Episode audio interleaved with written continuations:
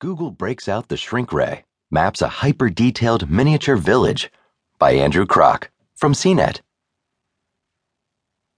If you tried to drive a normal Google mapping car through a scaled down village full of tiny models, you'd crush the thing. But if you toss a few cameras in there, you end up with something special an interactive map of the largest model railway exhibit in the world that feels no different than your standard Google Street View. Miniature